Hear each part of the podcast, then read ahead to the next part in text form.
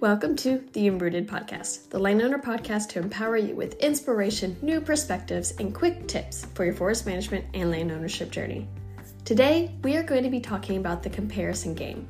You know, where you're looking at your neighbor's forest and thinking, why isn't my forest looking like that yet? Or you hear your cousin Joe talking about all the profitable success he's having, or all the big deer that he has hunted on his land this year we're talking about how you look at perhaps your husband or your father and think, I will never be as good of a landowner as they are. I will never manage the best way I can because I'm not like them. So, as I referenced plenty of times, and I'm pretty sure I just referenced in this last podcast, I have three kids under the age of five, which means we watch a lot of cartoons. Specifically, we watch a lot of Pixar and Disney cartoons. And my kids specifically are obsessed with Monsters Inc. Both of them. The original Monsters Inc. that I grew up on, as well as the newer one, Monsters University, that came out in, oh, I don't know, maybe 2012, 2013, somewhere in those later years, about 12 years later after the first one. So, if you're not familiar with Monsters Inc., here's the quick recap. Essentially, they are in this monsters world and they scare kids for their living, for their livelihood. They have to scare kids to support their entire power infrastructure in this world. And I'm going to be referencing Monsters University today specifically. So, Monsters University is actually a prequel to Monsters Inc. So, it tells the story of Mike and Sully, who are our main characters. Sully is a very large, scary looking blue and purple monster, and he comes from a legacy of monster scarers. And being a quote unquote scarer in this world is the top of the top. It is like the celebrities, the esteemed career that you can get into. And then there is Mike, little Mike Wazowski. He's basically a green beach ball, essentially, and that's how he's often referenced actually in this movie a lot. He goes to the scarer world, the scarer um, company when he is in like the first grade going on a field trip he sees scares for the first time. He actually breaks a lot of rules and sneaks into to actually see the scaring firsthand and decides at that moment he is going to be a scarer when he grows up. So he goes to the best university and wants to enroll into this scaring program uh, long story short, Mike and Sully get into a lot of beef because they are complete opposites. They cause a lot of trouble and they actually both get kicked out of the Scarer program and basically ruining their lives. Sully has ruined his legacy of being a scarer because he is the best and he just relies on that legacy to take him through life. And Mike is absolutely devastated because this is the only thing he's ever wanted in life in Monsters University, again, there is a chance of these scare games where all the Greek, um, the Greek houses, I guess you could say, band together and they participate in these scare games to show who is the best. And so Mike decides he's going to get the underdogs, the the the Greek house that nobody respects because they're kind of the losers in the entire system. They're all the scarers who never made it as scarers, and so now are majoring things like sales and philosophy and art and dance and, and all these other areas that they never really wanted to do, but they were told they weren't good enough and got kicked out of the program. So Mike bands all these people together. There's one scene about halfway through where they're doing okay in the games, mostly through trial and error and a lot of luck. They're just kind of stumbling through, but they are actually making it through and beating out other monsters but then they get made fun of. Um, all the other Greek houses kind of band together and humiliate this these underdogs. And Sully is absolutely enraged. He's like, "You're never gonna make these monster scares because they are not. They you can't make something that they're not out of." And Mike is still 100% in. He's saying, "We can do this. You know, if we just stick together, we need to try harder. We need to keep on trying." And then one of the other bully monsters comes in and says, "You're never gonna be a real scarer because you don't look like us." And that sparks something in Mike. He remembers his field trip back in the first grade. And the story isn't actually short, I'm just now realizing that. But stick with me, okay? I promise I have a point. And I'm just trying to give this background because if you've never seen this movie, you're gonna have no idea what I'm talking about. So I'm really trying to paint the picture for you. So Mike takes his underdog houses of monsters And um, I'm actually going to be writing a blog article. So if you want to see some visuals with this, check out Thursday's blog article. It's going to be in our newsletter, it's going to be posted, and you can get a little bit more visuals. But um, back to the story Mike takes these monsters to Monsters Inc. universe, Monsters Inc. He's taking them to the career place where the top scarers are. They break in illegally, they're looking through this window, and he asks his friends, which they really aren't friends at this point, but he asks his friends, what do they all have in common? What do all these scares, these professional scares, these people they have admired for years, these people who are their role models, these people who they want to become, what do they all have in common? And the other folks are all looking through the window and they're trying to figure out what's the common denominator. And they realize they don't have anything in common. And they say that, um, I don't see anything. And Mike says, exactly. They all use their own strengths for their benefit. They use what makes them different as a strength. They use that within their own skill set. And then that's, of course, the lightning moment. You know, the light bulb goes off for all of them that they can do this. They just need to stop pretending to be something else, pretending to be something they're not, and really step into their own skills and strengths. And if this doesn't, I mean, I've, I've been talking about monsters, but I have another reference for you in First Corinthians chapter 12, and I'm going to be reading um, verses 12 through um, probably 26 or 27. So, again, stay with me here. There is one body, but it has many parts. But all its many parts make up one body. It is the same with Christ. We were all baptized by Holy Spirit, and so we are formed into one body. It didn't matter whether we were Jews or Gentiles, slaves or free people. We were all given the same Spirit to drink. So the body is not made up of just one part it has many parts. Suppose the foot says, I am not a hand, so I do not belong to the body. By saying this, it cannot stop being part of the body. And suppose the ear say, I am not an eye, so I don't belong to the body. By saying this, it cannot stop being part of the body. If the whole body were an eye, how could it hear? If the whole body were an ear, how could it smell? God has placed each part in the body just as He wanted it to be. If all the parts were the same, how could there be a body? As it is, there are many parts, but there is only one body. The eye cannot say to the hand, I don't need you. The head cannot say to the feet, I don't need you. In fact, it is just the opposite. The parts of the body that seem to be the weaker are the ones we can't do without. The parts that we think are less important, we treat with, with special honor. The private parts aren't shown, but they are treated with special care. The parts that can be shown don't need special care, but God has put together all the parts of the body and has given more honor to the parts that didn't have any. In that way, the parts of the body will not take sides. All of them will take care of one another. If one part suffers, each part suffers with it. If one part is honored, each part shares in its joy. You are the body of Christ, each one of you is a part of it.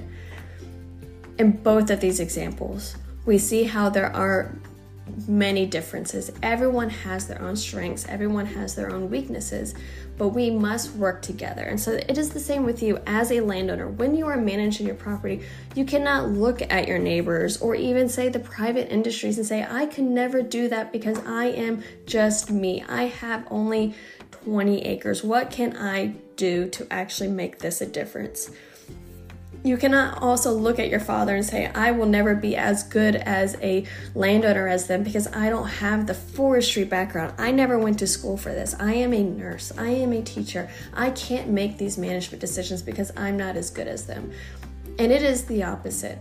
You both work together and bring something to the table in regards to your family forest, and your family forest brings something to the forest as a whole, to the forestry landscape and within the industry as well as the ecosystem diversity and benefits that we are all providing. Let me read to you again. God has placed each part in the body just as He wanted it to be. If all the parts were the same, how could there be a body? We all need to use our own strengths what you may be perceiving as weakness at this point in time for the benefit. Maybe you don't have a background in forestry.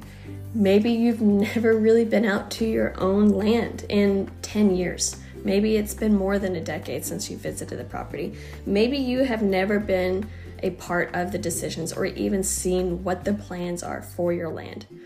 But that does not mean you are ill equipped. Maybe you have bottomland hardwoods and you're comparing it to a pine plantation. I will never be able to have that sustainable income flow as the Rayoniers have in the land or the Weyerhaeusers. I would never be able to create something like that. And that is not the case. We don't need to look at what the top scarers are like and say we can't be as scared too because we are not like them. We don't look like them. Rather, we need to look in the mirror and say, what do we bring to the table and how can we approach this? Because your ideas are just as valid. Maybe your dad has always done the traditional regimes. He planted loblolly at a 7 by 10 spacing for 726 trees per acre. He thinned exactly by age 14, 15. He clear cut at exactly age 25 and reset and restarted. And perhaps you're looking at a different approach. Maybe instead of doing large clear cuts of 100 to 200 acre sizes, you're looking at perhaps doing 40, 50 acre, you know, selective cuttings. Maybe you're looking at more uneven age management. Maybe you are looking at different approaches to get income streams. Maybe you're looking at maybe I can do some bird watching and grow this bird watching group and get a annual lease from them as well as hunters. Maybe you're looking at this new carbon market for however it may end up playing and say, how can I balance that with my desire to have sustainable profit? Understanding I do need to do timber harvesting. So how do I play both of these at the same time? And how do both of these meet my goals? For whatever my goals are, whether it is for retirement funding, for a consistent stream of retirement funding, or maybe it is a one bang that we're going to get our income and um, invest it into different mutual funds and slowly drip our funding from there. Perhaps you're looking at, I need a particular amount by age 18, by year 18, so I can support my kids or my grandkids going to whatever type of college or technical school that they want to pursue. Maybe you are just looking to create enough income that your family can go on vacation every few years. You can take them to a four day weekend to the beach and get that condo on the water so you don't have to drive to the beach. Maybe you're just looking to be able to support and pay property taxes while enhancing different wildlife values out there, increasing the pollinator habitat, really creating this nature retreat aesthetics. None of these are better than the other. They're all just different. They're different in how you might approach your management. They are different in what role they do play in the grand scheme of things. If all of the forests in Georgia follow that very strict silviculture regime for top income, quote unquote, production of 726 trees per acre of loblolly pine, thinning at age 15, and clear cutting at age 25, how much diversity would we lose? How much would we actually lose in the grand scheme of the landscape? But thankfully, God, of course, has a better plan for us, and that's why everything is not the same. We have hardwoods, we have streams, we have bottomlands, we have wetland depressions, we have different types of pines. We have pines for the mountains and pines for the savanna landscapes of the quails. We have all this different diversity that must be treated differently. And sometimes, it takes a different mindset for us to think within for us to be able to pursue and manage that differently. But how often, when we first get into this role, it's easy for me to say, yes, just do all this. But when you first get into your landowner role, perhaps you've just inherited or you're on the brink of looking at, I'm going to be inheriting this piece of property a few years down the line. And it can feel scary and overwhelming, and you may feel like you're doing all the wrong things. You may be concerned and worried about taking the exact right steps. And I've already told you, I think it's in episode three or four, I'm not 100% sure about why you're receiving different pieces of advice from foresters because we all look at things differently. And forestry, and in forestry, managing forests is the term silviculture, the art and science. And with art, it is very subjective. It's subjective based on your experience and just based on your own personal taste. And so let me encourage you that there is no wrong step necessarily. Okay, there's a few wrong steps. Don't do anything illegal, follow best management practices, and follow what your land type can actually support. Well, Danielle, I don't I don't know what that is. Well, that's what your resources are there for. You don't have to be a forester to work with a forester. You don't have to have all of that same background, that education, those years of experience managing forests to find the right resource to work together with you. You don't have to actually do all of that work by yourself. And I don't want you to. I don't want you to encourage you.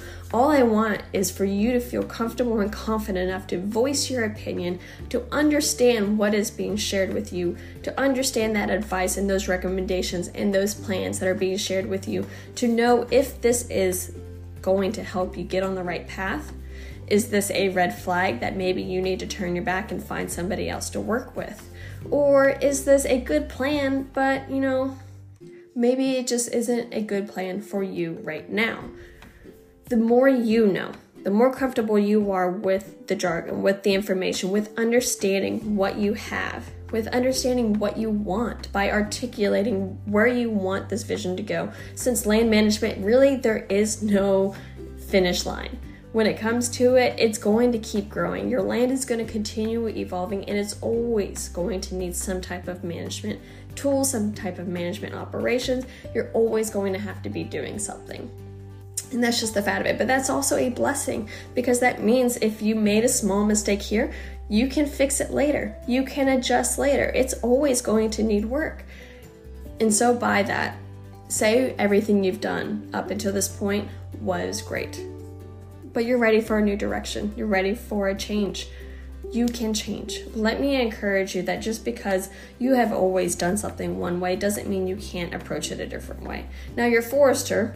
Foresters are great. We love working in the woods. And honestly, we became foresters to work in the woods. We want to be in the woods. We love the trees. We love the, the habitat out there. We just love everything outdoors. And that's why we became foresters. And then when it comes to it, we find out we actually have to deal with people way more often than what. Uh, what we were initially led to believe, not by anybody. We made this whole fantasy up in our head that if we pursue forestry, we won't have to deal with people as much because dealing with people is hard, communicating is hard, sharing information is hard.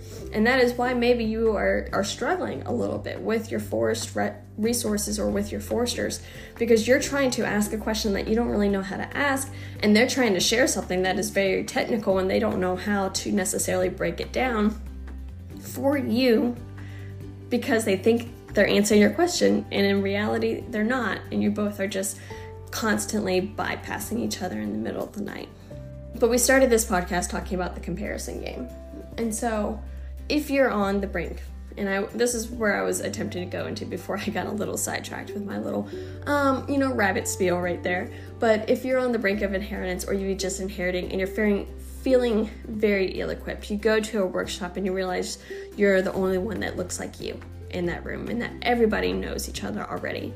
If you go to a conference and again realize, you know, a lot of foresters have been in this game for a while, they know each other quite often. They'll talk about sports and their kids and maybe some family vacation they've done. They'll talk about that deer hunting trip.